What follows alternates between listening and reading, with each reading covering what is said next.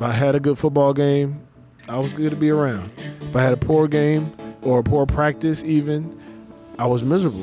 The shame that grips you now is crippling. Benjamin Watson has struggled. He sometimes tied his NFL performance to his worth as a human being. There were times early in my career, my football career, where I was pretty depressed. It breaks my heart to see you suffering. Cause I am for you. I'm not against you. Pro football player Benjamin Watson is our guest on this episode of GPS God, People, Stories. I'm Jim Kirkland. And I'm Phil Fleischman. Benjamin Watson talks football, faith, and Facebook. GPS. God, People stories. Benjamin Watson is beginning his 13th season in the National Football League. He's played with the Patriots, the Browns, the Saints, and he just recently signed with the Baltimore Ravens. I mean, I've had teammates who were professed atheists. I've had teammates who were, were, were Muslim, teammates who were obviously Christians, and some who were just kind of in between, you know, just kind of trying to figure the whole thing out and, you know, d- don't really care either way. There's no question about Benjamin's faith. He talks boldly about being a follower of Christ. And it's that faith that in November 2014 led him to post something on Facebook that went viral. Big time. It had 850,000 likes, more than 425,000 shares, and tens of thousands of comments. It was November 24th, I believe. And um, I get in the car with my wife, and she said they made a decision in the Ferguson case. The decision was that a police officer in Ferguson, Missouri, would not be indicted in the fatal shooting of a black teenager. Then you know you had the protest, and you know some people were happy, some were upset, but there was there was an emotional reaction from ninety percent of the country. You know, and, and myself, I was the same way. You know, I had a reaction to it as well. His reaction was impacted by the fact that he's a Christian, a black man, an American, a father, and probably other factors too. And it hit me really hard, and I actually took out my phone. I still have it on my phone, and started writing in my notes app, and then erased it a couple times. And this is in between, you know, nap time, and you know, we had a charity function to go to that night, and um, you know, a bunch of other things. Words can build you up, words can break you down. Start a fire in your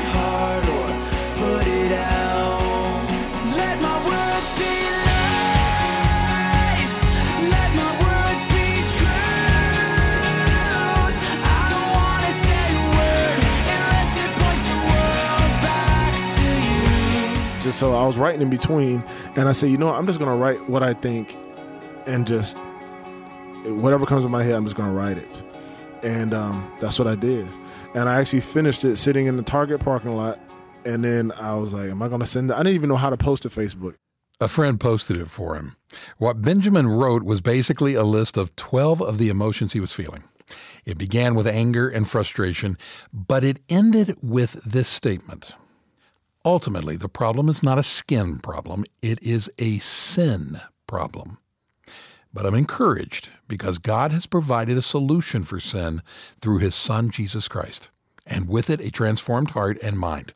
I'm encouraged because the gospel gives mankind hope. I just felt like God gave me those. He impressed upon me those words for that specific time, and you know I wasn't thinking if it was going to be you know a one time thing or two time thing or whatever.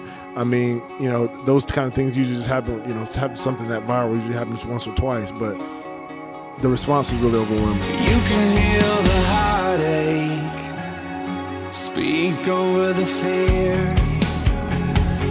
God, your voice is the only thing we need. Since then, Benjamin's been using Facebook to share his thoughts on other issues too. For example, he's used it to defend traditional marriage, to draw attention to persecuted Christians around the world, and to stress the importance of the role of fathers in the home. I mean, growing up with two parents is something that we it's proven over and over again is beneficial to children. Having a father in the home, you know, having parents that that stick together, what that demonstrates to kids, what that does for their self confidence, what it does for them when they leave the home, and the things that they're able to accomplish. I mean, what the building blocks of society that marriage is between a man and a woman. I mean, you talk about throughout history, and this is before we even get to the fact that the importance of marriage is being an earthly demonstration, an earthly picture of how Christ loves his church. Benjamin and his wife Kirsten have five children. They get to see a lot of each other during the off season, but not so much once the season begins.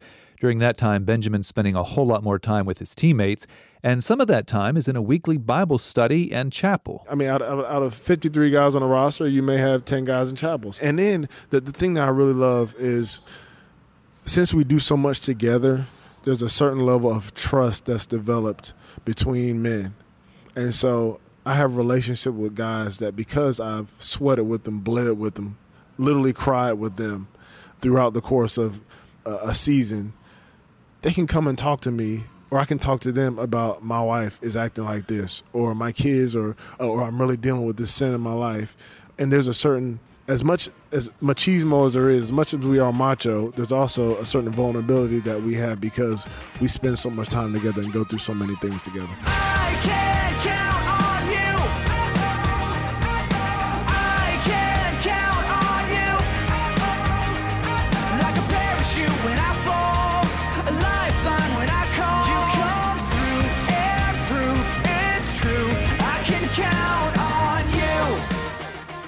One of the things that Benjamin has gone through, actually something he still deals with, is struggling with perfectionism. grace is something I continue to have to pound into my head. I, I grew up, you know, in a family with very strong father figure and mother figure, and so I. I, I know right from wrong from an early age, and one of the th- that's a blessing. But on the flip side, I battle with this perfectionism thing and, and really giving myself grace to fail and understanding that I can't earn this salvation and I can't earn this approval that I'm trying to get in my professional life too. There were times early in Benjamin's football career when he would get depressed if he wasn't playing as well as he wanted to be. even though I wouldn't say it, I was tying it to my worth. If I had a good football game, I was good to be around. If I had a poor game or a poor practice, even, I was miserable. My wife didn't want to be around me. I, I was just because I was tying everything to my worth. I would get I would get stress headaches going to work because of the, the pressure of having to perform and everything and you know end up seeing a psychiatrist doing all this stuff you, you you know what i mean and, and i think it all flowed from a faulty view of grace All of this kind of reached a critical mass in 2009.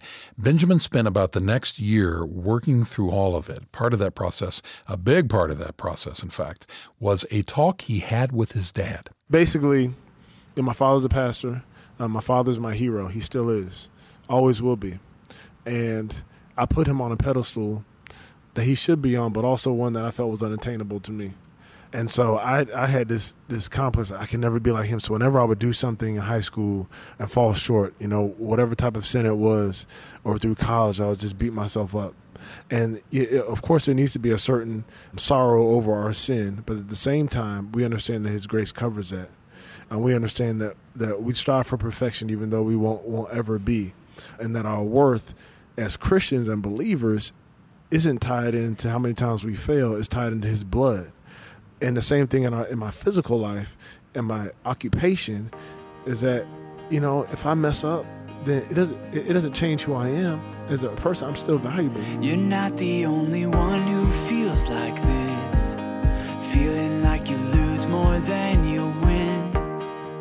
Benjamin struggled to accept that truth even though he'd been a Christian since he was about six. I had to stop beating myself up over things that I did that I shouldn't have done years ago that had already been forgiven, but I hadn't forgiven myself.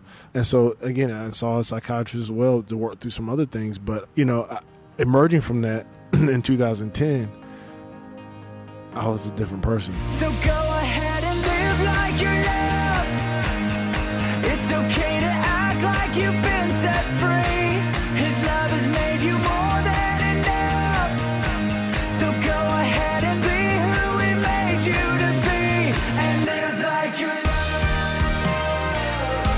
Benjamin thanks God for that transformation. The fact is, God's never done working in any of our lives. Will you let Him make you the person He wants you to be? You can learn more about that by going to our website, billygrahamradio.org, and clicking on Grow Your Faith. That's billygrahamradio.org. So, you know now that Benjamin Watson's a pro football player. You may not know he's also an author, and we'll talk about his books in just a minute. You're listening to GPS God, People, Stories, a podcast production of the Billy Graham Evangelistic Association. I want to speak tonight on the big game of life. Billy Graham. Games have a goal. In golf, it's par, or birdie, or an eagle. But in football, it's a touchdown. In the big game of life, it's eternal life. That's our goal. Life with God, life with Christ forever. The apostle Paul said in Philippians 3:14, "I press toward the goal for the prize of the high calling of God in Christ Jesus." There's the reward of heaven, and heaven is everything you ever dreamed of and more. I'm looking forward to that day. I know I'm going. You know why I know I'm going? Because Billy Graham is good? No, I'm not good. Because of what Christ did on that cross. When he shed that blood and suffered that terrible death, God took my sins and laid on him. He loves you. He's willing to forgive you. He's willing to change your life tonight if you let him. And now back to the hosts of GPS, Jim Kirkland and Phil Fleischman. Could we ask you to be praying for Billy Graham's grandson, Will, at an outreach that he's holding in Uganda later this month? Specifically, he'll be sharing the message of Jesus in Mukono, Uganda, the weekend of July 22nd. It's actually the first of four outreaches Will's holding in three different countries between now and the end of the year. You can find more details by going to billygrahamradio.org and clicking on What We Do at the top of the page. That's billygrahamradio.org. So, in addition to being a football player for the Baltimore Ravens, our guest on this episode of GPS, Benjamin Watson, is also an author. His first book was released late last year. It's titled Under Our Skin Getting Real About Race, Getting Free from the Fears and Frustrations That Divide Us. The funny thing is, I was about to write a book about fatherhood. I'd actually just done a book deal for this book. And then the Ferguson thing came up, and I tabled that one. So now I'm actually doing the fatherhood book. I- uh, I'm actually almost finished with that manuscript now.